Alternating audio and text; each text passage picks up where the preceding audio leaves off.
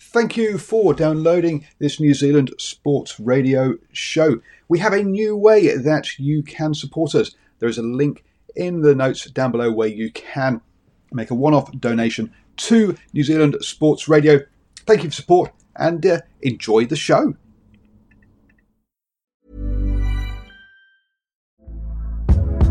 Hey there, it's Michelle Norris. I'm host of a podcast called Your Mama's Kitchen. When I travel, I'm usually looking for a way to find a taste of home when I'm not at home. And one of the things I love to do when I am at home is entertain. And Airbnb allows me to do that. When I was in California recently, I rented a house that had a great kitchen. And when we were sitting around the table, we we're all thinking, we're in someone else's house. Someone could be in all of our homes as well.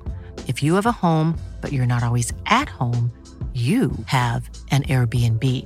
Your home might be worth more than you think. Find out how much at airbnb.com/slash host. Many of us have those stubborn pounds that seem impossible to lose, no matter how good we eat or how hard we work out. My solution is PlushCare. PlushCare is a leading telehealth provider with doctors who are there for you day and night to partner with you in your weight loss journey. They can prescribe FDA-approved weight loss medications like Wegovy and Zepbound for those who qualify. Plus, they accept most insurance plans. To get started, visit plushcare.com slash weight loss. That's plushcare.com slash weight loss.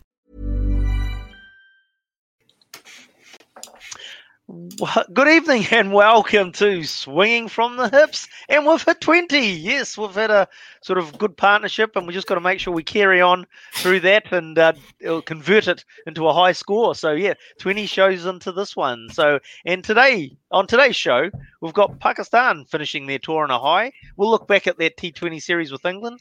We'll check out the Australian squad that will now replace Pakistan against England, and they'll be playing three T20s and three ODIs. We'll check out what's happening in the CPL and uh, see who's at the top of the leaderboard there. And then we will get into Gary Stead, who's got an employment contract extension, and we'll see whether he has deserved that or not. And um, send, we'll also discuss anything that you send us in. So make sure that you send us in some questions or any comments or anything. Make sure you put them into your comment section, whether you're in Facebook or YouTube or um, on, on Twitter. I think that comes through as well. Let us know. But before we get into all that, let's welcome Rohit and Taz and uh, to the show. And uh, good evening, guys. How you doing? G'day. Good, Good to be back. Yeah. Yes, yes. A couple of weeks off, and he's back in again. And Taz, you've had a good week. Yes, busy, being busy so far, so which is good. Back to yes. be out of the lockdown. So. Yes, absolutely. Yeah, back out of lockdown, and uh, definitely noticed the people out and about. So um, I suppose uh, we'll carry on, and um, we'll head into the annals of time and see what's happening uh, this week in history with uh, Rohit. So uh, where you go, mate?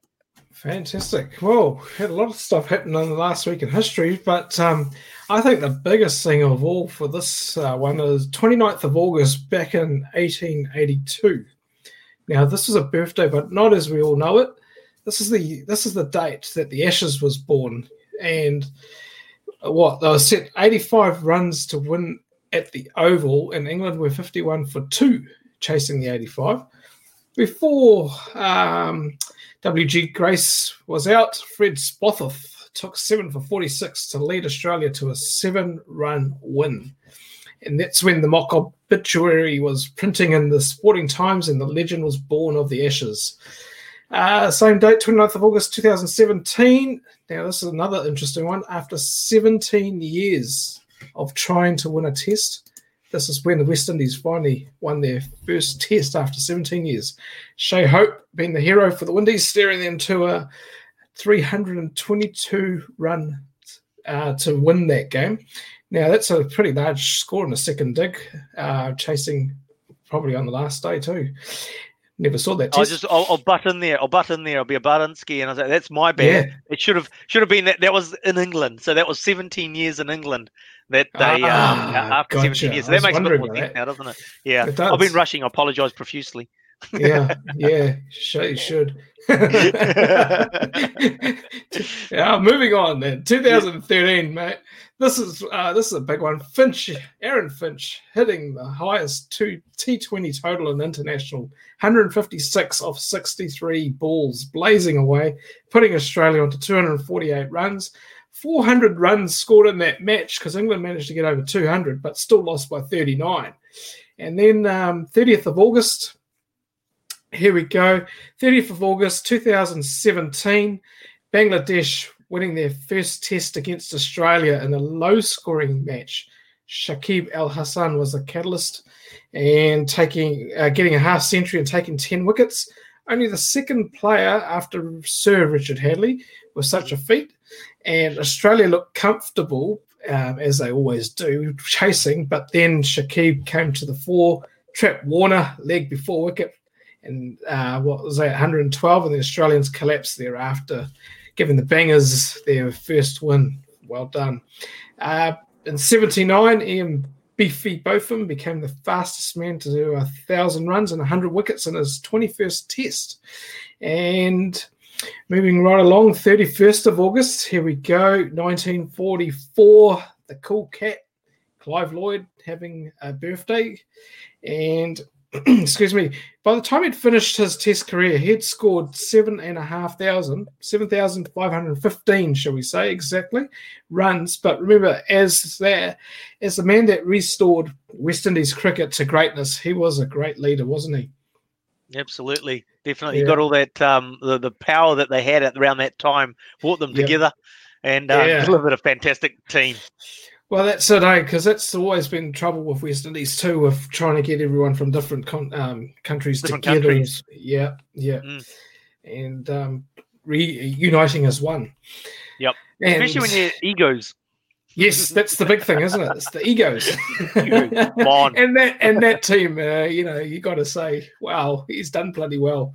He did, he did well. yeah. Now moving on to the first of September, um, 1939. This was an interesting one. This is the last day of first class te- uh, cricket being played on what is it? First of September 1939. Why was that important? That was two days before the war breaking out. So all the matches were cancelled, uh, other matches, and yeah, that was the end of that. And I don't know how long they had a break before they played the next match, but it would have been some time. Yes, I think we had that possibly last week, and it was about 1946 off the top of my head, if I had that right. But it was around that right? So basically, yeah, this is about five or six years that they, uh, or seven even, um, that they were basically no no cricket played. That's a long interlude, eh? Yep. yeah. Now, uh, 2nd of September 1980, in the centenary test, Kim Hughes became only the third batter to end up batting on all five days of a test, which is interesting, isn't it? Must have had some rain there too. I- interestingly enough, he actually got two big scores. He got a century and then an 80 in the second innings as well. So, uh, yeah, you got to Yeah. wonder what happened in between. It's, like- yeah, it's got to be rain. It's got to be rain. played in England. yeah. Isn't everything played in England? Feels like that at the moment too. yeah. And finally, moving on to 3rd of September 1975.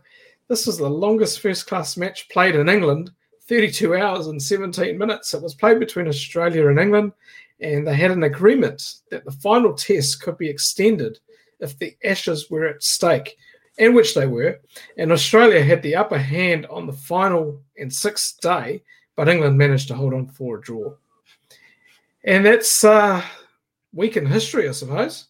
Yeah, that's it. So, Bit of a mixed I mean, bag. yeah. it would have been interesting, to sort of like, uh, to just randomly decide to stretch out a test by one day. Well, not randomly, but still, Yeah. you come together and say, "Oh, we're going to stretch out the test for an extra day." That's Sometimes we wish we could do that. Because initially, when I was thinking about when I was reading that, I thought, did they have like the, you know, how they used to have the day off in the test match, Yes, the rest day. play- Yep, the rest day? Yeah, yeah. rest days in the test match. Usually Yeah, after the third day, I think it was. yes, uh, yeah, after the third day. third, Third day, day? you'd have a rest day, Yeah. and then also, and also then thinking back to timeless tests. But um, yes. I think Oh, yeah. I think it was a few weeks ago we were talking about timeless tests, and it's like timeless tests didn't actually go on as long as what you know what we thought. Yeah. Well, you'd have to think with timeless test back then, the pitches were uncovered, so Uncovered. You, you're going to get a bit more movement around, and, and who's going to bat for three days straight? Or if it's been raining, a bit of a sticky wicket. That's it. That's it. what was the longest timeless test? I, I'm I, I don't- Now I, I, I can't go look that up. Might need to Well, look it up it for our could take a month, you know. What's the weather? a lot of cup of teas and G and T's. Well, that's that's enough of history anyway. We'll, we'll uh, look at what happened this week in cricket. And this week in cricket, we've had Jofra Archer, Josh Buttler, Mark Wood, and Sam Curran have headed back to white ball cricket and would be named in the squad to face Australia. That's for England. Um, the surprising omission there is Joe Root, which is yeah, sort of like I, I guess guys we would have expected Joe Root to be in the white ball, but they, they obviously get I don't know giving him a rest or yeah he's been he's been to be honest, like you know, I mean, according to his admission, like he he still thinks that he's um like in the run, but not like he's not ahead of other guys. Yep. Especially the amount of guys they've tried and tested over the last twelve months um, with white ball, especially in the shorter like T twenties. Maybe Yes. he would probably be back for the one days. I would assume so. But uh, for the T twenties, I think there are enough guys um, sort of knocking the door.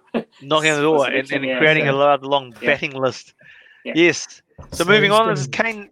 Sorry, Roy. Is it? He's sacrificing himself for other players. Have a bit of a break. So moving along, Kane Richardson joins Su- Suresh Raina and Lasith Malinga in pulling out of the IPL version 2020. Kane Richardson has pulled out due to the imminent arrival of his first child, so uh, wishing his wife and Kane all the best of luck with that. Lasith Malinga has pulled out because of his dad's health issues, and Suresh Raina has because of concerns around the effectiveness of the bio bio bubble, uh, particularly the one that the Chennai Super Kings are in, because that hasn't been as effective. Now, the uh, the side has been hit by COVID nineteen. In saying that, effectively the prime the that's primarily the group outside of the playing group that has been affected. So, but in saying that, also the playing group has been put into another bubble, and they have been put through extra tests, uh, which they have to come through, obviously negative, to be able to go out and play. Now, because of all this going on, I believe that the IPL schedule still hasn't been finalized, even though we do have a start date coming up. So, but also keep tuned, tuned in for, over the next few weeks. We're hoping to get an IPL expert or a fan in um, to have a look at the IPL 2020 and look at who's going to be the strong, strong ones in there and who's going to be the also ran. So uh, keep make sure you stay tuned for that. Moving along in the news, Glenn Maxwell and Marcus Stoinis have impressed in the intra squad match as Australia prepare for the 2020 matches starting on the 5th. So that's in a couple of days' time. And we'll be looking at that Australian squad a little bit further in the program. The PSL, which has been suspended, it's Pakistan's um, Super League, was been suspended midway in March, will now be completed in November.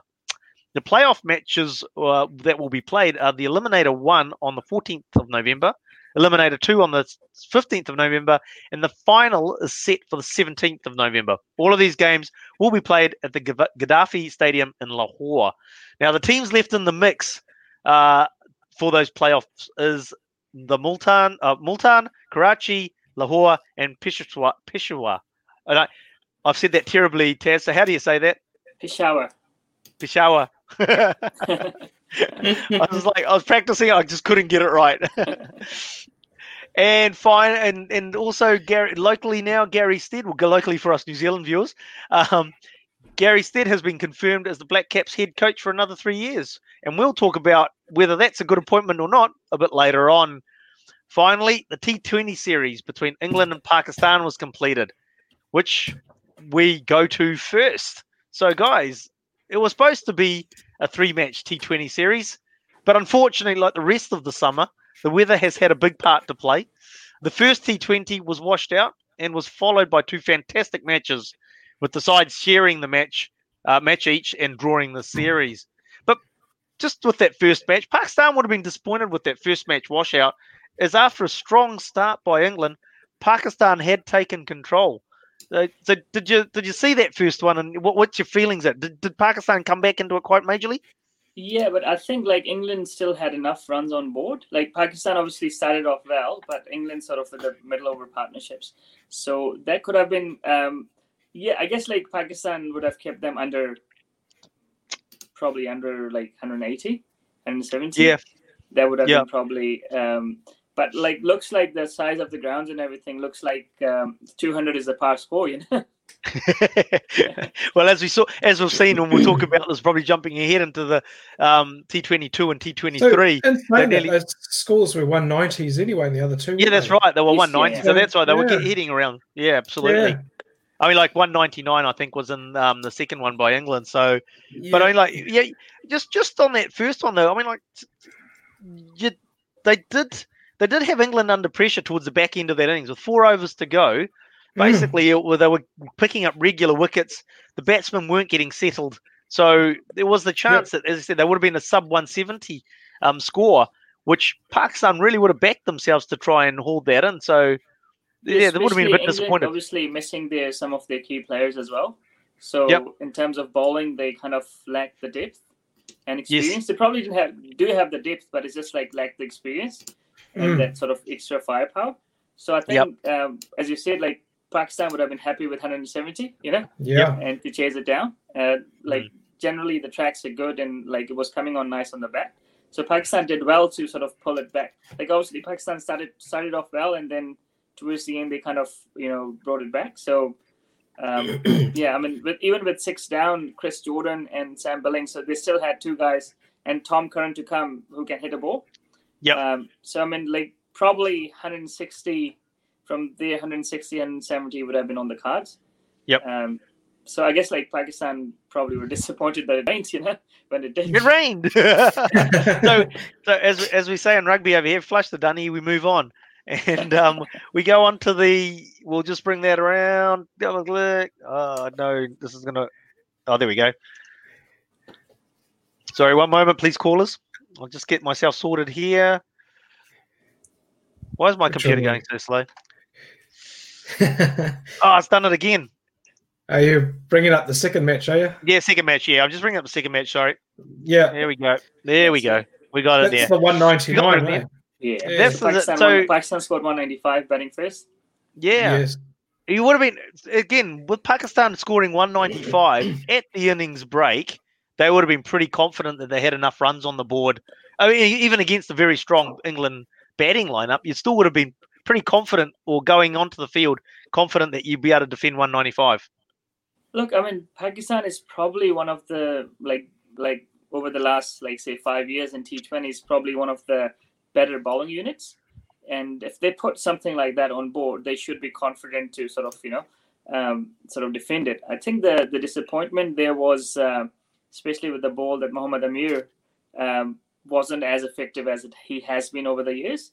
And um, young Haris Rauf and Shaheen Shah Afridi kind of like they're all i mean they've, they've, they've been playing t20 for three four years uh, on the circuit but still like you know you probably miss someone like wahab riaz like with more Yep. experience Sure. and that kind of i think that's where and babar azam i mean i he's an amazing batsman but i think he's he struggles in the middle as a captain he's got too many senior guys around i don't know why they made him captain to be honest uh, he, he could have been a good vice captain for maybe a year or two so that he sort of now he can just you can see his body language. He doesn't know what's happening sometimes. You know, uh, makes it Yep. difficult. You know, sort of for the supporters to see what's happening. And um, I mean, Muhammad Hafiz is there, and like Shoaib Malik is playing. So I don't know. Either they take all the senior guys out, or um, sort of uh, make them captain rather than sort of young Babar Azam sort of standing in the middle, not knowing what's happening. So I think And too scared to make a to do- call. a lot to do with the captaincy as well, and Babar Azam is still sort of uh, sort of taking his time. finding his feet basically at Yeah, that level with, yeah. with and, and as you say really the biggest issue not so much finding his feet in terms of running the game but finding his feet with all this experience around him and um, how to tap into it and what to listen to and not to listen to Look, I mean, Shoaib Malik has been playing professional cricket since uh, 1997. You know, so I mean that's like you know, and he's he's a star in T20s. Um, Mohammad Hafiz playing professionally since 1998. So these guys have got like 22, 23 years of experience, and both are Mm. playing. So Yep. like, and I just felt like Babar was sort of he was struggling, and then he had Yep. a lot of senior guys around, but still, like I think, yeah, he's probably that. I'm not saying that costed the game, but that would have made an impact if it- one of the senior guys were the captain. Is it feeling of being overwhelmed because you've got the older statesmen and the same that are there as well? Yes, yeah. I think it's just body language. If you if you've seen the game, he was like he was standing there and just trying to sort of figure out what's happening. Like you know, right. Uh, whereas right. like Shoaib Malik and uh, Mohammad Hafiz would have been would have controlled the game better. Yeah. And I, I, I mean, when Morgan was batting, that's where sort of it just went away from Pakistan like that. You know? So, wouldn't that be the case for the older statesman to then go over to the younger guy and part, yeah, impart some I mean, advice ideally, I, Yeah. ideally that's that's how it should be. But the only thing Yeah. is like um, he was preferred over those two guys. Yep. So, because those two guys were there as an option for the captain.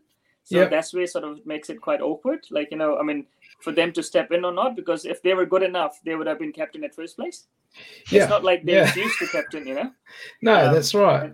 Yeah. So this kind of makes it quite awkward. And you can just see that he was struggling. But I hope that he's learned from it, you know? And Yeah. sort of, uh, I mean, if he doesn't have the seniors around, that would have been probably, he would have been more relaxed, you know? Yeah, yeah, that's what I mean. So, did he feel overwhelmed having the seniors around him and Yeah. not feeling the confidence to be able to go up and talk to them Yeah. In time of need, really, which is interesting. Yeah, because it doesn't So make for a good um, team dynamic. good knocks though by I mean like Babar's um probably the strike rate's a bit low for a T20 especially when you're opening up um but Mohammed Hafiz getting a 69 off only 36 balls so uh there, there's some good knocks there um even even with the pressure on there um but yeah Yeah, I mean, Muhammad Hafiz, I think with Babar Azam, if you look at the other two guys, so Hafiz has been scoring qu- with a high strike rate. So is Fakhr Zaman. So Babar probably kind of his role changes, you know? If he's with someone like Imam ul Haq, who is more of an orthodox batsman who takes his Mhm. time, then Babar probably pushes it. So I think he's kind of pay, he paces his innings accordingly, and um, so I mean he yeah I, I think he's done a good job, and I personally feel that 195 should have been enough on that pitch, you know, Pakistan's bowling lineup. Well we look at it and this is like yeah there was there was um there didn't really look like there was anybody putting any pressure on that Pakistani batting lineup from the bowlers. They all pretty much went going for runs.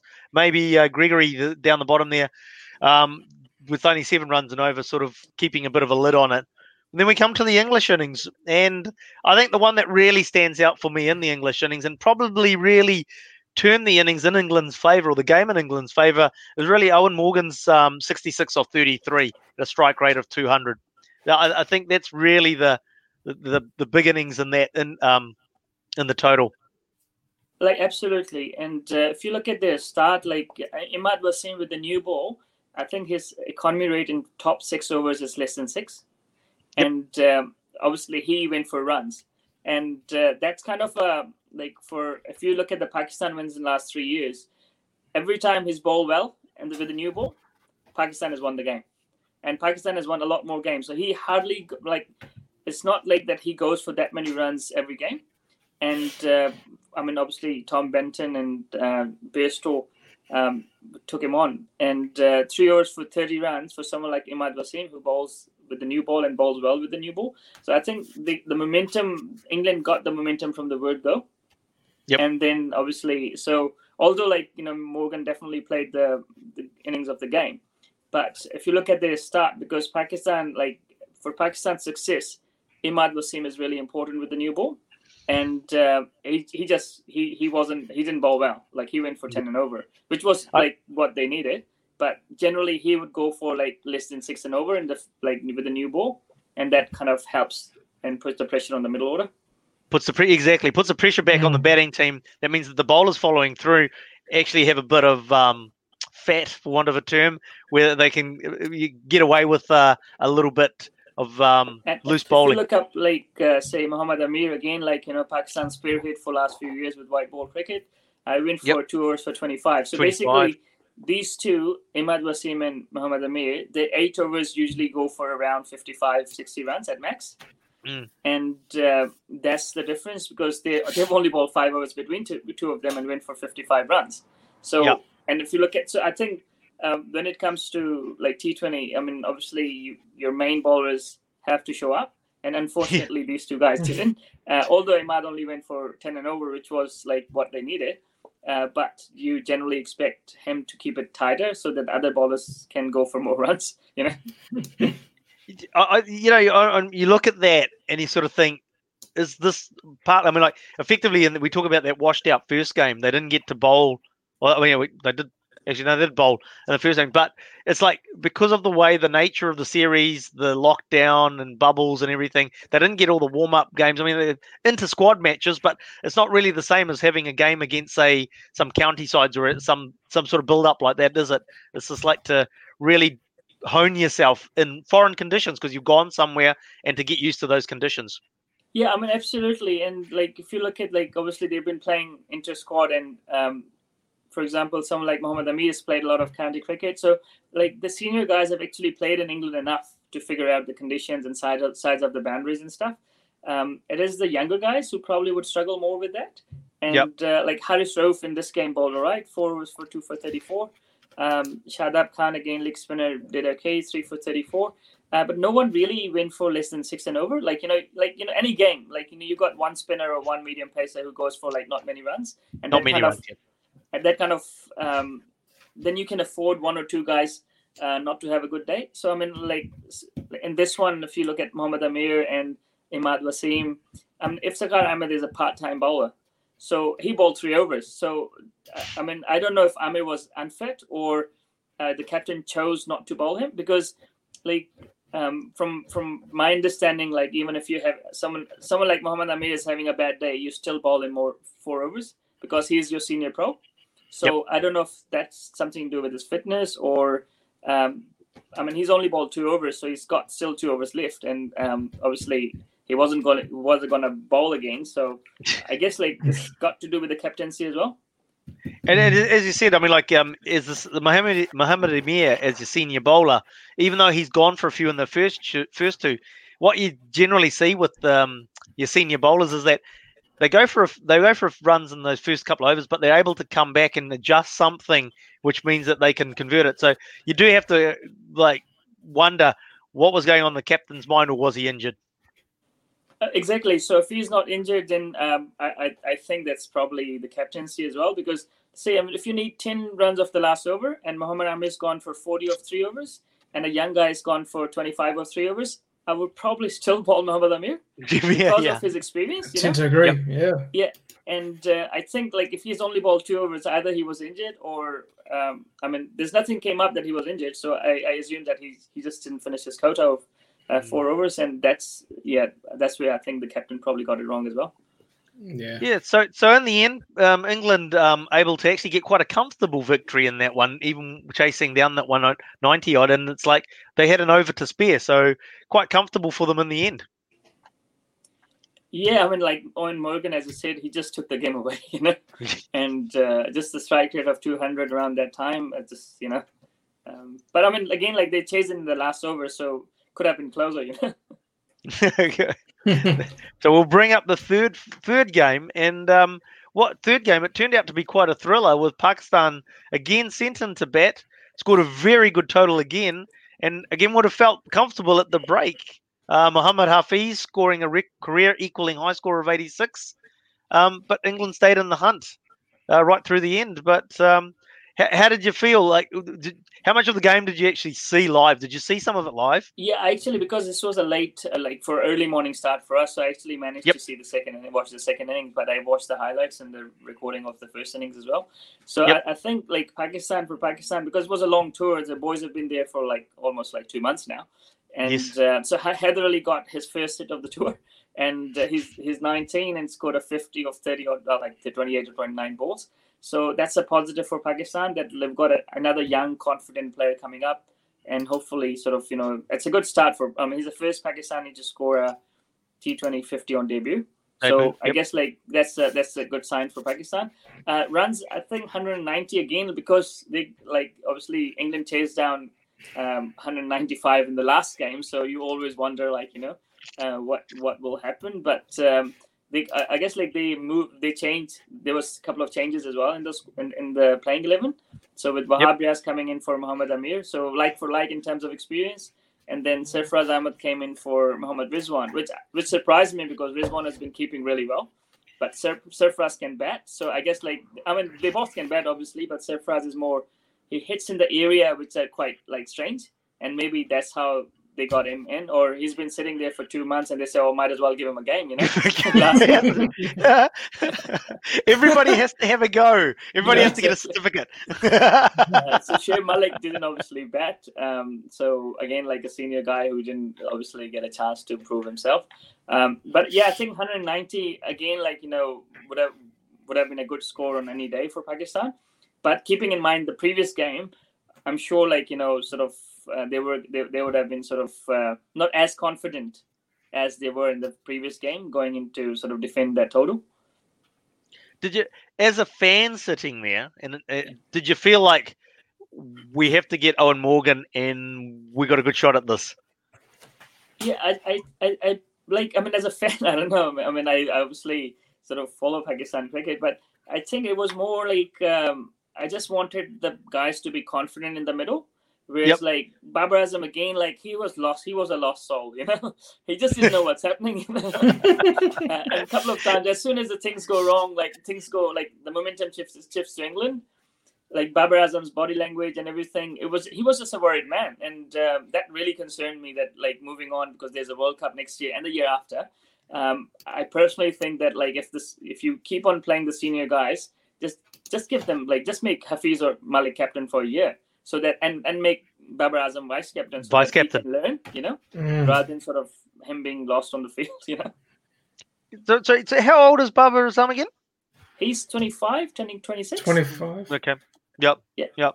So he's around I mean, because but that, that's that's quite a key thing, though, as you say, with World Cups coming up next year, and because of the COVID situation, the following year after that as well, they really need uh, they need to sort that out, don't they? Because as I said, Pakistan actually have a quite a well balanced side in terms of a really good bowling unit for the T20 game. So um, yeah, if, look, if I mean, they're going to fall down because of captaincy, they really do want to address that. Yeah, Hafiz is 39, so I'm not sure if they they don't. He's not in their plans for the World Cup next year. There's no point playing him mm. because obviously you know the the young guy who scored a 50 wasn't getting a go, and same with Shoaib Malik. So if you want to keep these guys until the World Cup then might as well make them the captain so that there's more like stability, like you know, on the field. Yeah, that's right. Yes, yeah, yeah, yeah.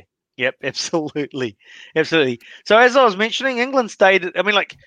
England stayed in the hunt, but it always felt like they were behind. As you said, it was a good viewing time for us in here in New Zealand, and I was sort of following it. And this is like they were, they just felt like it was always under pressure, always under pressure.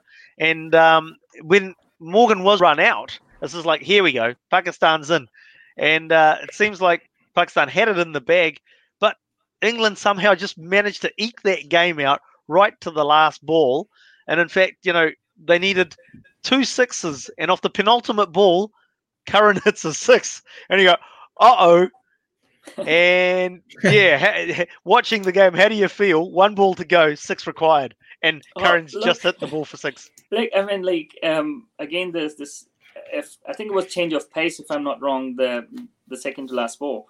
And, right. But I mean, if Haris Rauf bowls full and straight, he's kind of a guy. It's like it's hard to get under because he's kind of a skiddy, like sort of skiddy. When he bowls full, is quite skiddy. You can use yep. the pace to sort of pedal him, but it's hard to hit him like you know bowl back or something like that.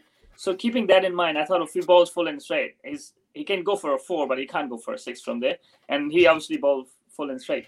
I think the turning point from my um, like when I was watching the game live was when Sarfaraz just missed a simple stumping. I just right. I don't know what he was doing. Like you know he got the ball or he couldn't get hold of the ball. Moeen Ali gave up and still managed to get back. You know, so no. yeah. If you look, I missed it, was. It just no. it, literally it was like he had the ball for three seconds, and I'm not joking. It's like if you watch the video, he actually had the ball for three seconds, and like I don't know what happened there, but that could have costed the game because after that, um, Moeen Ali hit four sixes. You know, and yep. uh, there was just a simple like there's nothing like like there was straightforward simple stumping, and um, I don't know if they had to risk Rizwan because um, Sarfaraz Ahmed there got to the game. no, that's um, it was, it was so that was really interesting. Actually, that's thrown me uh, to be honest because I, I, I missed that part of the game where he missed the stumping because I was watching it and um Ali and I can't remember who was Moeen Ali and uh, I can't remember who was batting with them, but they were struggling and they weren't really getting the runs. There was uh, a good couple of about an over and a half in particular. Uh, it wasn't, and then the next thing I noticed is like, oh, Moeen Ali's hit all these sixes. So as you said, four, four sixes he hit. So put yeah, them back so in I think contention. He went after the uh, Shadab and like he, he hit well. I mean, he was hitting clean. The only thing was he just got given a chance, you know. So I think it's just like after given a chance, you kind of feel like you know you can just you know go after the bowlers and he, it. I mean, he hit some really good shots. So no offense there, like he actually batted really well. Really But well. Yep. If Sarfaraz didn't miss those stumping, um, Mm. England would have been nowhere near the total. Yep. And this is like one other um uh, we talked about with the uh, game number two about the experienced bowlers, um and you know you want them to start well with the ball. Shaheen, um obviously youngster youngster yes uh, coming on and um he actually bowled a couple of good overs right at the start, top of the innings.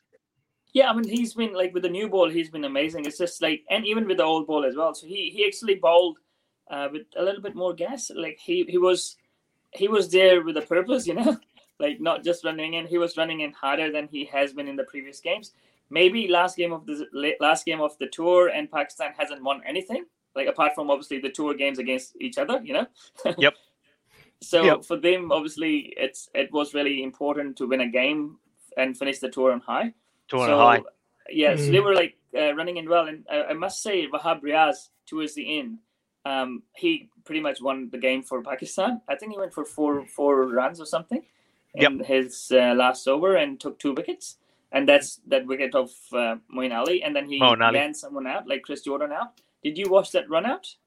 No, I'm uh the run out. I no no remind me actually I did see it, but it's gone. I've gone blank. So bowler hit, hit back at him. Uh, batsman hit back at the bowler a little bit wider, and he picked it up and like from that uh, low position through it and hit the stumps and got him run out. And it was a like, jammy. it was it was good effort. Like you know, they got two, two wickets in the same over, and I think that pretty much won the game for us. Just got um, our regular panelist Taryn, uh, who's joined us after his birthday celebrations of his son. Um, Shadab was too slow through the year. Would you want to respond to that? Uh, I mean, Shadab usually is around 85, 85 miles, but like looking at the track, there was no turn. So maybe he was just trying to slow down to get a bit more purchase of the track, but there wasn't much. So um, he, he was a little slower than his usual self, but he mixed it up though. Uh, I mean, it's just like one of those days where things don't work out, you know? so they share. They end up um, restricting um, England to 185. They, it's a basically a drawn T20 series with both of them taking uh, a match each, with one washed out or abandoned. So um, I suppose that, that, I don't know what what do we take away from two T20 series. Uh, how would England feel? They'll take we'll take England first. How would England feel about sort of obviously with a they've had a separate white ball squad, so there will be, for example, the obvious one Ben Stokes would come back into the T20 side, but with the players that they have had in this um, white ball squad, what do you think they can take away from it? Uh, I think in terms of um, their batting, so Banton, like a new guy, relatively new guy to English scene. Um, So uh, obviously England, to a degree, were also testing their bench strength, and uh, Banton obviously stood up. So that's uh, that's a positive for England. Um, I think England worry again would be their spinners, because Moeen Ali and uh, Rashid went for a few runs. Yep. Um, and um, like T20 is obviously next World Cup is in India, so you will be carrying a few spinners, right? So both their spinners struggle. Like Moeen Ali bowled one over in the one of the games only. Like he bowled one Not over enough, ten no. runs or something and didn't bowl the game. So I mean that would be a concern that um, their spin like two sort of senior spin bowlers struggled. Um, but overall, I think they they tested their bench strength and still sort of came even on the end end of the series. So I guess for England, that's that's a positive. For Pakistan, again, like um, I think they're trying to figure out, and it's probably good for Babar Azam that he's uh, his didn't lose the series. You know, it's one each, so there's not a lot of blame on him. Uh, Yep. But um, for Pakistan, I think bench strength they they tried a young bowler Haris Rauf. He's been on the circuit for like I think 12 months and within Pakistan setup. So he he did a good job, well, reasonably good job in the second one. Wahab Riaz is back, which is good. so I think with Pakistan, it would be interesting how they move on from here because Nasim Shah will play a few games. Um, Mohammad Amir, again, like the World Cup is in India, so and, and Australia, so um, I guess you want to carry Mohammad Amir for next next next two years if he's fit. So Wahab Riaz, Mohammad Amir. Um, so Pakistan is kind of like trying the combinations. And um, again, positive for Pakistan is that Hafiz is still young. you know, he's still still scoring runs. And the young guy Haider Ali uh, find off the tour for mm. Pakistan that scored a 50 on. So yep. for Pakistan, obviously um, they're still working out their combinations, and that would sort of um, this year's would be a tester for them. And then leading up to the World Cup, I'm sure they'll play a lot more T20s, and they'll yep. figure out what's the best combination. But I hope it, that they give Babar Azam a break from the captaincy. But let's see. so you actually hope that they give, as, as opposed to sort of trying to, you you don't think like okay, we can see these issues on the field in terms of how comfortably fit feels as captain or or whatever's going on in that setup. You don't think they should just try and address that as a issue yeah, and therefore like, get yeah. the benefits of having Babar Azam as the captain? Yeah, the thing is you can't buy experience, right? So yep. a lot of uh, decisions are made um, quickly and instinctively. You in T20s you don't have that much time to get advice. Whereas mm. like in a test match or maybe in a one day game, there are enough pauses in the game that you can sort of like, you know, um, sort of you can get some advice from here and there. In test match, you can get advice from outside, like your coaches can send some notes and you can work on it. But uh, with T20s, um, it's being it, it is such a fast game yep. that um, you need to read the game and yep. uh, and you need to be very like it's that's where you probably need more experience and i feel like you know it's just short of like eight eight seven eight months is not enough to get him ready for like sort of the world cup but let's see how it goes hey um, that's, that's that saw that just won't close up.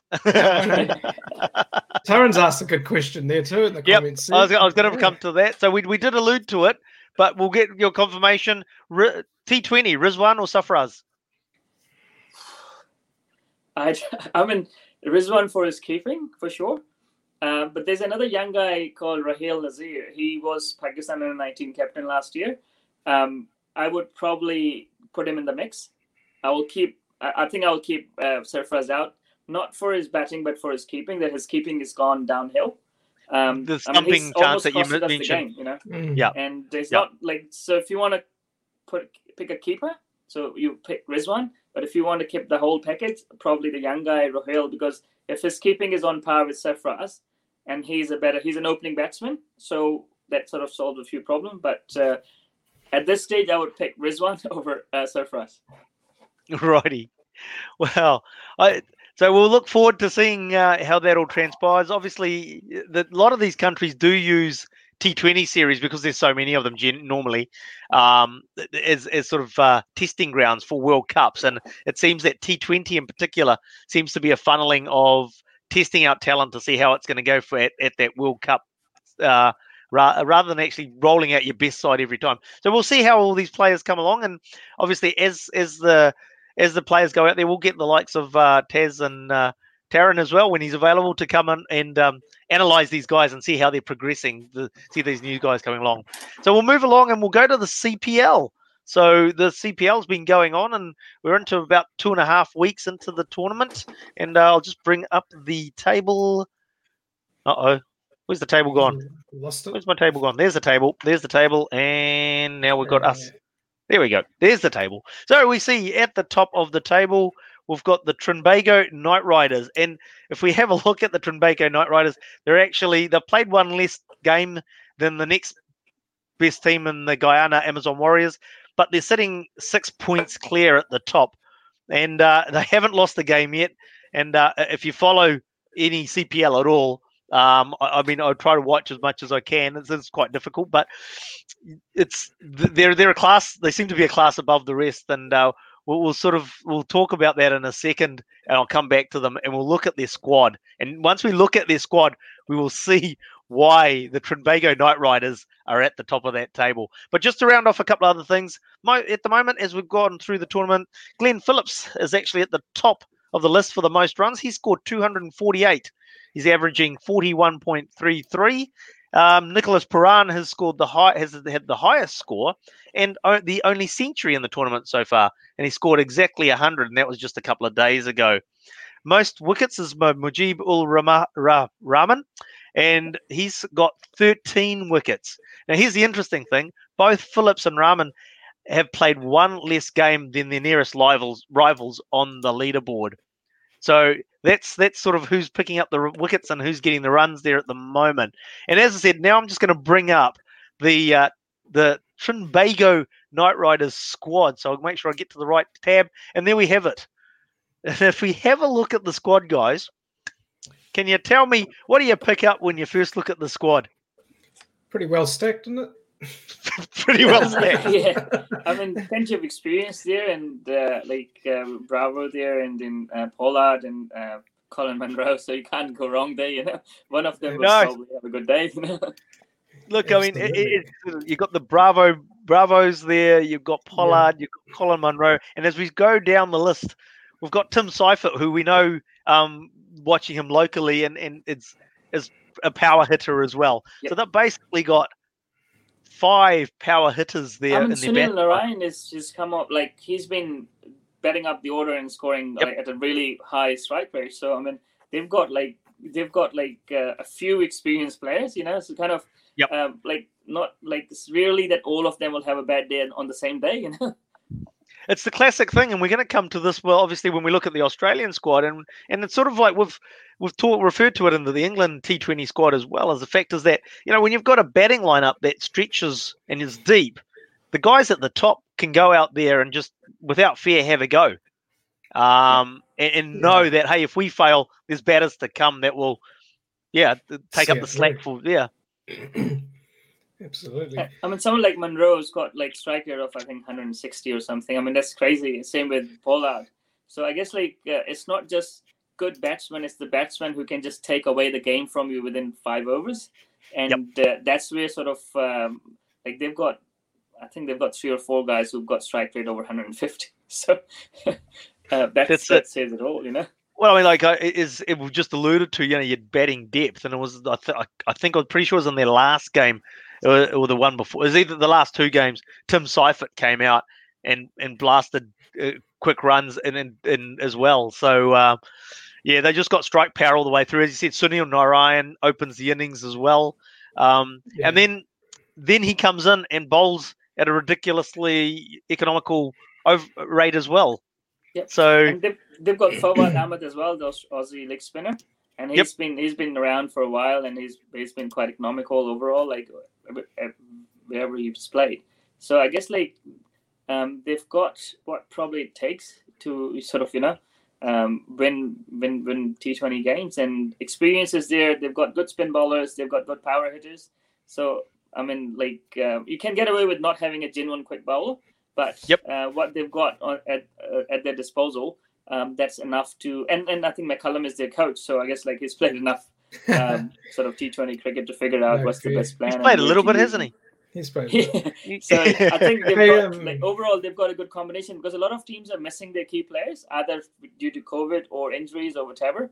So this squad looks like you know sort of well balanced squad and a lot of experience and uh, obviously uh, someone like McCullum who is uh, who's not your sort of orthodox type. He was never an orthodox player and and he obviously no. coaches the same way as well, the fearless way, you know. So yeah, that's, um, exactly, was, that's probably the best way to sum it up. I was, was going to sort of say he just have a go, but it's fearless. He basically yeah. goes out there and say, "We're not going to come back wondering what what if." We're yeah. going to go out there and just give it a go, and we're going to. I think that's probably risks. what instilled in the players as well.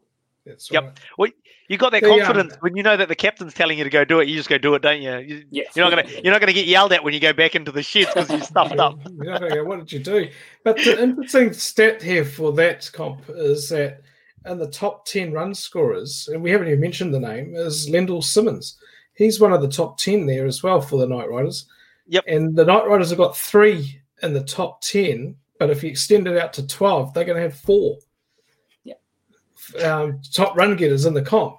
So yep. you know they're they're, they're piling on the run. Absolutely. And then, then, I mean, like we talked about Sunil Narine and um, Fawad Ahmed in terms of their bowling, and then but you've got the Bravos that'll bowl, Pollard that will bowl, who are the you know all rounders. I mean, you got Munro. Munro will bowl, um, although he's not quick, but what appears to be happening, these wickets don't seem to be the quickest. I mean, the spinners are doing well on them. So someone like Munro's going to come along with a slow pace and actually going to do well on it if he does bowl as well. Yeah, I mean, Knight Riders have probably played so far on better tracks as well, and yep. I think that's probably the later part of the like you know last few games. That's where we probably will see more and more used wickets. Because I was watching one of the games, it was like low scoring game, as someone defended under hundred, and uh, so what I what they probably lack is out and out genuine fast bowlers. Yep. Uh, but you probably, as you said, like you know, the tracks will get slower, so you mm. probably need more change of pace and more good good spin bowling. So I think on that front they're covered. Yep. It's just like um, you know, uh, we we talked about it last week, and the fact is that these pitchers are going to get tired because it's the same. They've got two grounds off the top of my head, and they're playing all the games at those two grounds. So those pitchers are going to get tired. We've already seen some games. Uh, uh, St. Lucia Zouks, who I'll come to in a second as well. Um, they played a game. They got they got under hundred and they defended it. Yeah. It was actually really bad batting by I can't remember who they played and defended it against, but it was very bad batting by them. They were only three down with about fifty runs, thirty runs to get. They were three down, and they managed to have. Well, they got restricted because they didn't even get bob bowl or um, they went all out. They actually batted out the twenty and didn't get to the target. So uh, we're already seeing some seeing some low scores coming through. And I think the teams which have better spinners will probably will have an upper hand towards the obviously back end of the the tournament. So if, um, I think Mujeeb and the um, I think the leg spinner from Nepal are in the same yep. team. So that's going to help. I mean, Rashid Khan is playing. So I guess like uh, although like Knight Riders will definitely be going ahead in the obviously the knockout stage, but the, the team which comes second and third will probably be based on the the, the teams which have better spin bowling combinations. Spin bowlers. Mm. Yep. I'm going to chuck a question out there now. I'm sort of thinking, Taryn, if you're still out there and watching, uh, maybe you know the answer to this. Uh, are the franchise owners the, for the Knight Riders the same as the IPL Knight Riders? So to maybe maybe yes. It is oh, okay, right? Yeah. Yep. Um, there is a yeah. strong connection. If they're not the same owners, some of the shareholders are the same. Right. Yep. That's good. So we've answered that. Now, just um, as I said, so we've looked at TKR, the Trinbago Knight Riders, and their their amazing squad. The surprise package for me has been the St. Lucia Zouks. Now they're third on the table, um, and we've got to remember that the original St. Lucia team was um, disbanded, got rid of, and they came up with a new franchise from St. Lucia, the Zouks. So they've put a new team together and they're third on the table, so they're actually performing pretty well. You usually expect a team that's having those sorts of issues to struggle and be at the bottom of the table. Yeah, I haven't I haven't watched a lot of their games, but um, as as you said, like it's hard to put up a team together like last minute and then uh, put up a good show. So I'm I'm sure like they would have a strong management who are sort of looking after the players as well. Play as well, yeah, absolutely. You've got some good so, names there too. The Zouks. Yeah, was yeah they was have actually. Sammy Sammy being the captain, you know, Roston Chase, yep. uh, Mitchell Cornwall, you know, Raheem, the big spinner. Uh, yeah, even our very own Scott Kuggeleijn there. So they got some. They got they got a pretty good lineup. Actually, and Scott Kuggeleijn's actually been he's been performing pretty well for them too. So uh, mm. they've been bringing him on at key times in the game uh, and yeah. to close out the innings. So uh, yeah, absolutely, they've got some good players in there. Absolutely. So interesting, though. I mean, you can, you know, team might struggle, uh, but then the players come together and that can make the difference too. Can make it? the difference. It's good team and atmosphere. Sammy's, Sammy's been awesome leader. Like you know, obviously he played in PSL and he played. I mean, he's won World Cup for uh, West Indies. So I think mm. the leadership probably, um, yeah, that's probably the first thing you need is a good leadership, and with Sammy there kind of helps. I, I, I mean, he hasn't been like he hasn't been best of his form, but as a leader I mean, he he will still win your games. That's yeah. right. Absolutely, absolutely. So we'll move on to the um, from from the CPL, and we'll move to the next opponents for England, and that is going to be Australia. So they will be starting their series with the T20s starting on the 5th of September. So that's just in a couple of days' time. So we'll look at their squad, and um, I'll go to the top again. There we go. Aaron Finch as the captain, as expected, and we know. Um, but the interesting thing is, well, they've moved away from the two vice captains model, which they introduced after Sandpaper Gate, and they've moved back to the uh, one vice captain model. But the interesting thing for me is Pat Cummins. You guys surprised? Pat Cummins, vice captain. Well, his name has been coming up for a while though, like even last year, because I mean, I think it's just not. Uh, it's more his leadership as well. He's played in IPL, so he's played a lot of uh, franchise. I mean, not a lot, but he's played and he's been part of the IPL. And um, I guess like as a, although he's only 27, but he's been, you know, he made his international debut at 17, 18 or something.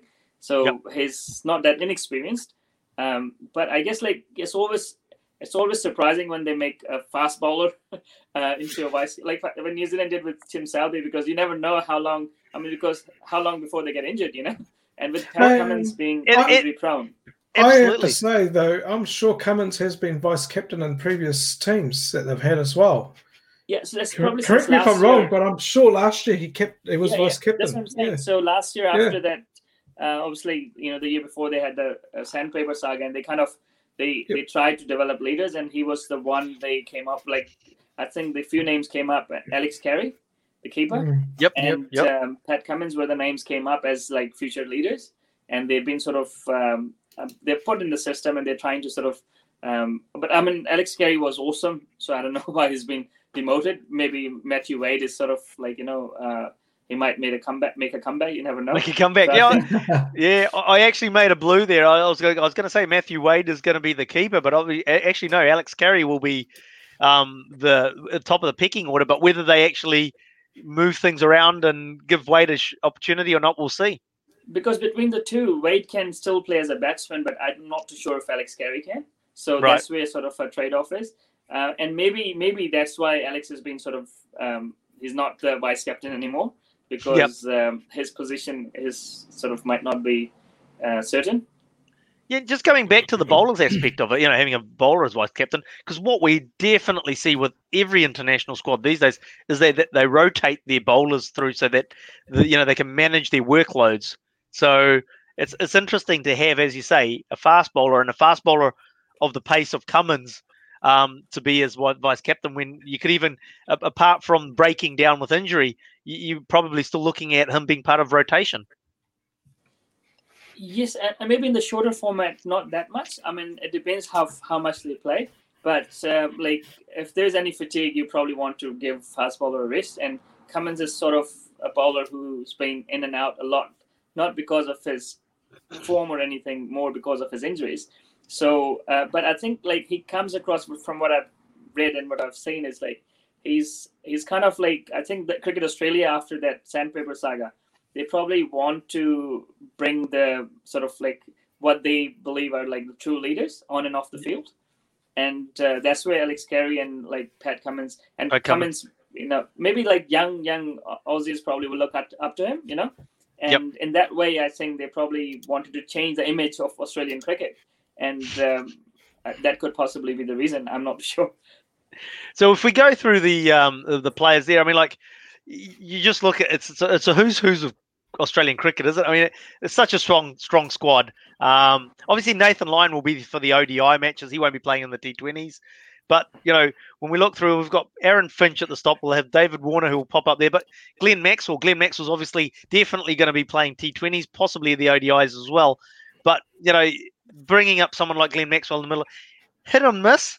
But if he has a good good first game, that can flow on to the other three games, and even if the ODIs, if he plays. Yeah, look, I mean, he he brings a lot more to the table. It's not just his batting; he bowls. He's an excellent fielder. He's fielder. a very good boundary rider. So, like, I mean, unless he's he's in terrible form with the bat, you would play him because uh, the World Cup is in India and then in Australia. Both in India and Australia, his records are amazing in T20s. So yep. it's it's more the confidence you give him, and he was probably, um, I guess, like you know, he could could have been someone who was probably in the leadership group, uh, if because he he took some time off because of um, you know obviously some uh, issues he had. So, yep. I mean, I guess like he will, he, he should be a starter. I'll be surprised yep. if they don't pick him, like, you know. And this and then John keep... Philippe, the young keeper. Uh, yeah. I, saw, I saw him in the Big Bash, and he's he's a he's he is amazing. And So um, one to keep out, one to keep an eye out for, and hopefully get some game time. He's he's not big, but he hits the ball hard, and he's he's a decent keeper. Overall, a good package, especially quite being quite young as well. So I hope Yep. he gets a go. But well, let's see. That's that's the interesting thing you'll see through this Australian squad is that you, you take a Josh Philippe, um, a Riley Meredith with 20 at 23 and 24 but you look at the others and they're really experienced they've played a lot of cricket you know you, you're going in through the, the Kane Richardsons um Stephen Steve Smith the you know test captain Mitchell Stark Marcus Stoinis um you know these guys are in their 30s or late 20s and plenty of experience coming through isn't there I mean not coming through but there And the good thing is, like, they've got a few all rounders in the mix. And uh, when you play all rounders, that means you can carry one or two extra players as well. Yep. Um, so, someone like, say, on a good day, uh, Stoinis might give you two, three overs. Um, on a good day, Mitchell Marsh will give you two, three overs. Um, Yep. On a good day, Maxwell can give you four overs you know, Yep. in a, in a Yep. 20 over game. So that ma- sort of that gives you enough room to try out someone like like the young fast bowler up there, and uh, even like an extra batsman. So that kind of like Dan Dan Sams is an all rounder, left armer, and he can hit a ball. So like um, especially when going to India, because Sams does bowl a good slow ball, and um, and the obviously the next World Cup being in India. So I guess like they can try out players because um, someone like say um, Mitchell Marsh and um, Maxwell can bowl a few overs. So that sort of uh, gives gives you sort of a bit more room to try out one or two players here and there. Yep, which is what the Australians like to do so so Yeah, coming back to my the question surprise, to, yeah my, to my surprise, sorry, um, Usman Khawaja missed out um, because he, he has you been were- in good surprised? form. Yep. Yeah, yeah, because like uh, for shorter formats, he definitely. I think like when he got dropped, he was leading up to that twelve months. He was he was the highest one day run, run getter for Australia, and and Big Bash he's been in form. So I guess like they've either they carry the other senior guys or him, so they kind of uh, sort of put him aside because the World Cup is in India. Although he's he's done well in India recently, but overall he struggled against spin. Yep. Um, I was and uh, they're carrying uh, obviously they've got like strong senior guys like say Finch and uh, Steve Smith and Warner, so they probably I, I guess that's the reason they don't want to because um, like someone said like if you've got a senior player rather not pick him than bench him you know Mm, mm. so uh, that's about Root that's why they didn't pick Root because they said Root, well he's, yep. if, if you're not gonna pick him there's no point benching him so Yeah. I, I assume that's the case with uh, Usman Khawaja as well So how old was Khawaja when he came to Australia? four or five Oh, okay. So yeah, no, that's fine. Because I was sort of saying, Yeah, he's like through Aussie. Like he played under Yeah, 19 yeah, for. Australia No, and the everything. the only reason I was, I, I thought if he was a bit older, it's just like you know you would have had some time with maybe with a bit more spin bowling in the backyard sort of thing because No. it's surprising when you sort of think of an Asian Look, I background mean, player. he scored 100 and saving 115 tests against Pakistan in Dubai. So I don't. I think he's overcome that challenge Spin against issue. spin bowling. But it's just the overall fitness and fielding and stuff. So I think the the whole package. They cannot Yep. carry that many senior sort of players, and Old I guess fellas. that's why he's been left out. Se- sen- senior citizens. They've got a few there though, haven't they? They've got a few there.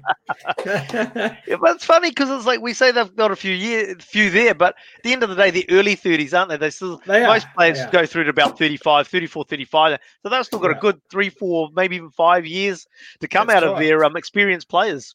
Gee, it Yeah. still surprises me. David Warner's only 33. Yeah, So yeah, David How old is Warner and Usman would be Khawaja would be around the same age because they Same played all Yeah. the age group cricket together. Ah, okay. Yeah. So yeah. here we go. So what what do we think? Aussie will dominate England? Oh, look, I mean, England has played uh, two series leading up to Yep. this one. So Yes. I guess, like, uh, at, at in their backyard, um, I would be surprised if um, England doesn't give tough time to Australia. Australia. So, yeah. So I would say England will win the series, but let's see. But- but, England. uh, I just sort of like you know. I, I suppose it's because we're Kiwis and we always are like, geez, that Australian side looks hard. Yes. Yeah, it's just like we could go back to when Kim Hughes was captain and we'd go, oh, geez, that Australian look, side looks hard, and it's Yeah. like it wasn't.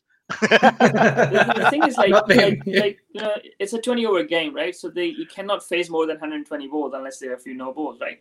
So with England player having a lot more time in the middle of recently and playing, they have more game time than Yep. Australian players. So keeping that in mind, I'm, Eoin Morgan, these guys are hitting ball as well as David Warner. Eoin Yep. Morgan in T20 is as good as anyone Australia has. So I guess like in a one day cricket it's different because like you know Steve Smith and these guys are a lot better players in one day cricket. But when it comes to like T20s, England um, are a strong team in my opinion. And, and I, I suppose you know to, to, to take one of your points there in particular. Doesn't matter what the sport is, is that time on the field is is so with so much value to it. And if you haven't had that time on the field out there playing the game, it's hard. You can't replicate it. You can't replicate game I time. mean, Australia has only lost one game out of last eleven games they've played. So obviously they're they're coming with a good like record. The only issue is the last game they played was but like you know good six seven months ago. So that's where sort of I think the difference is. It's that, it's that match fitness, eh? Coming to the fore again with the English Yep. having played so many games.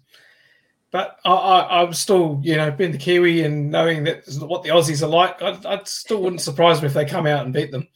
It's, it's, it's that battler thing in them as well, isn't it? It is, isn't it? It is. I mean, just think of the name Matthew Wade. Yeah. Fair dink, fair dinkum Aussie battler. you got to say that more- with more of an Aussie twang when you say it. Yeah, yeah, I should. But Uh, look, as we as we always do, we've run over a bit of time, so we better move on to our last topic, which um, then bringing it back to local for us guys living here in New Zealand. Um, Gary Stead has just had his contract extension put through for another three years. That'll take him through for five years and through to uh, 2023, which will mean that he'll uh, have the right through to the World um, ODI World Cup. So um, another ODI World Cup.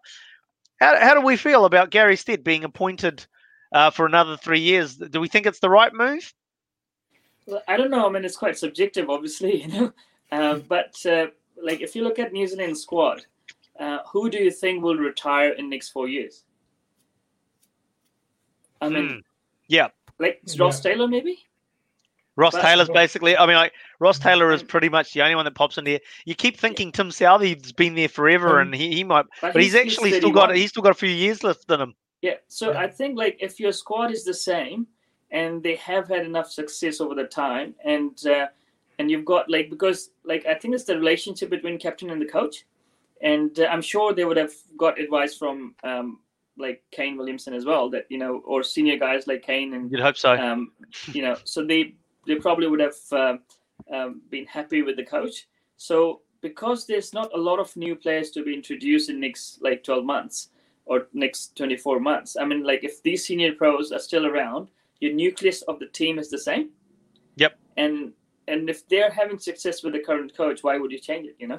So I, it. I think it's a good decision, and that based on that, that yes, if we had like say four, like if we're talking about you've got like four or five guys in late thirties, and you're like it's a transformation team period, then you can Mhm. see that like you know you probably need more dynamic coach and you know sort of who can um, handle things better. But I mean, he's done well. I mean, apart from that three 0 loss to Australia, I mean we beat India two 0 and uh, England at home as well.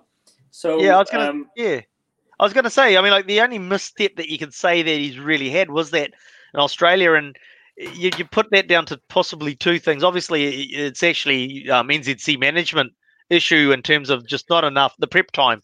The prep time sending the guys over there um, to, to to Perth to start with was just just crazy. Um, and the other issue was that obviously Brendon McCullum was uh, the batting coach, and obviously um, retired, well, left the Black Caps at the end of the uh, World Cup. Peter Fulton, which I, I, I think, and surely Gary Stead would have had a say in that, but that was a real bad error on his uh, judgment on his behalf, Uh, appointing Peter Fulton as a batting coach. I, I think he just didn't have the experience to step into that position. So I, I think you know when you look at that, it's it's one misstep amongst a lot of success. Yeah, and, and like obviously, like Kane has been captain for a while since after like obviously McCullum retiring. So I think like because there's the continuity of the players, like you know, I mean, the nucleus will be the same, the leadership groups will be the same. So I don't think if if anyone was coach for that era and then carries on, I, I don't think like in this instance the coach is not the most important person, like you know, uh, because um, it's your leadership group and because they are the same, and I'm sure they want him to stay, and Yep. uh, that is why he's staying on. Well, actually raises a really good uh, point. You know, what you've said is it's obviously over the last year in particular, there's been the sort of oh, um, there's there's issues between um, Gary Stead and Kane Williamson, and oh, and they're going to make um, Mhm. Latham the, the captain and that sort of thing.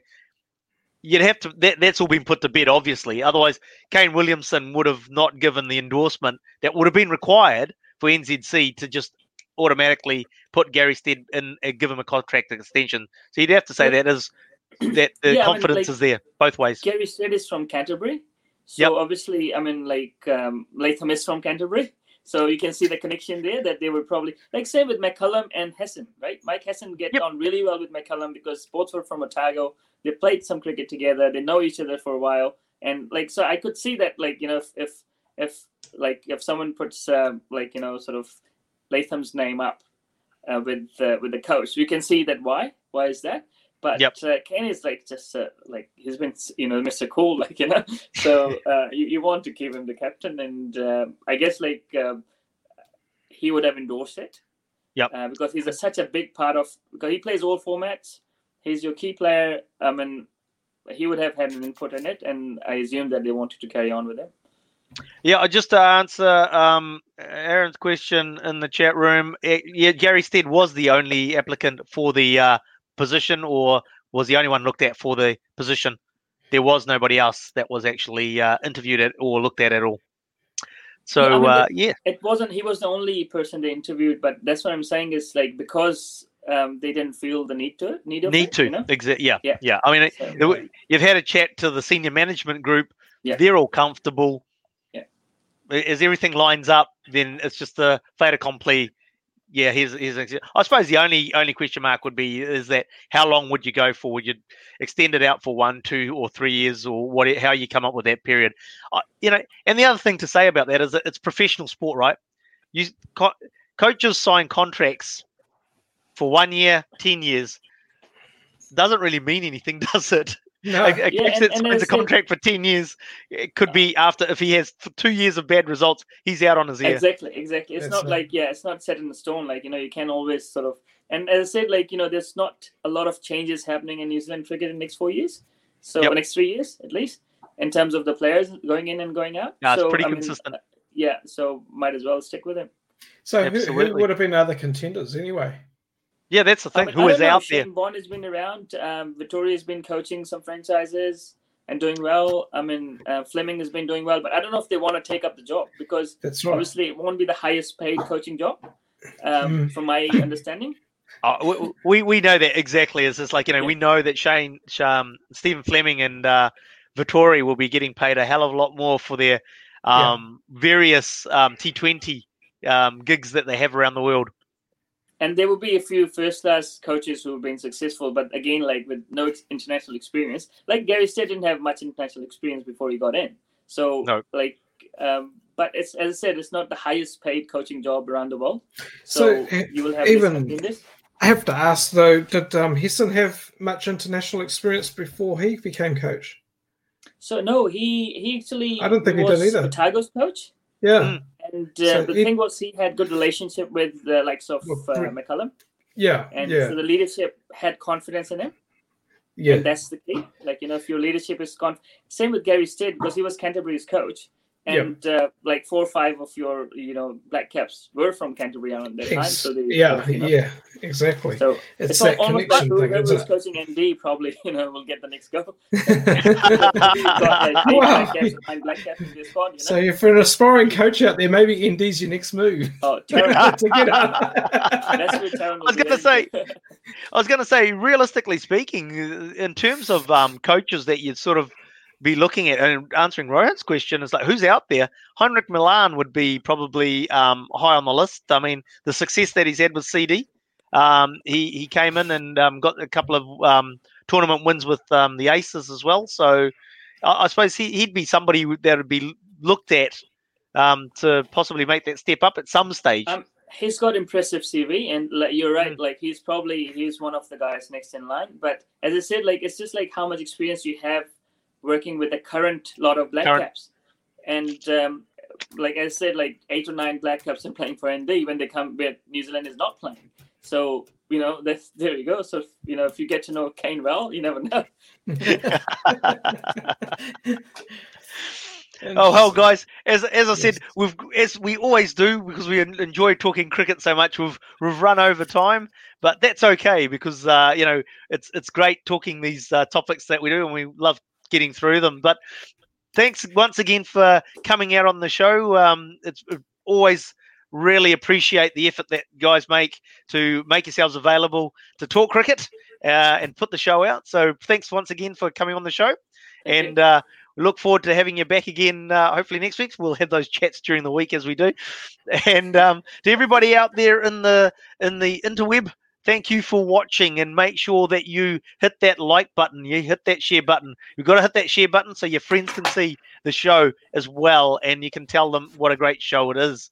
Now here on New Zealand Sport Radio, we have a multitude of shows coming to you during the week. We have the Driving More show talking all rugby on Monday night. We have basketball talking primarily NBA, particularly at the moment, on Tuesday nights. We've got the standoff that is talking the NRL and the game that keeps on giving on Wednesday nights. Thursday, the best show on the New Zealand Sport Radio, swinging from the hip and we'll uh, back here at eight o'clock next week. And then Friday and Sunday we have rugby, Super Rugby. We'll have also probably a North South review this week as mm. well. So make sure you're tuning into New Zealand Sport Radio. Tune in at seven o'clock in the morning to catch up with all your sporting news that you need with the morning sports briefing. And we'll see you back here next Thursday at eight o'clock with Swinging from the Hip for your cricketing fix.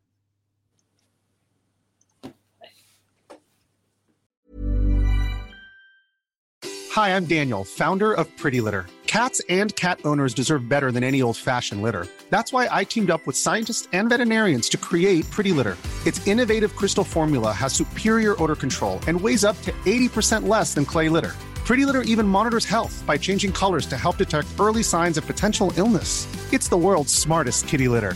Go to prettylitter.com and use code ACAST for 20% off your first order and a free cat toy. Terms and conditions apply. See site for details.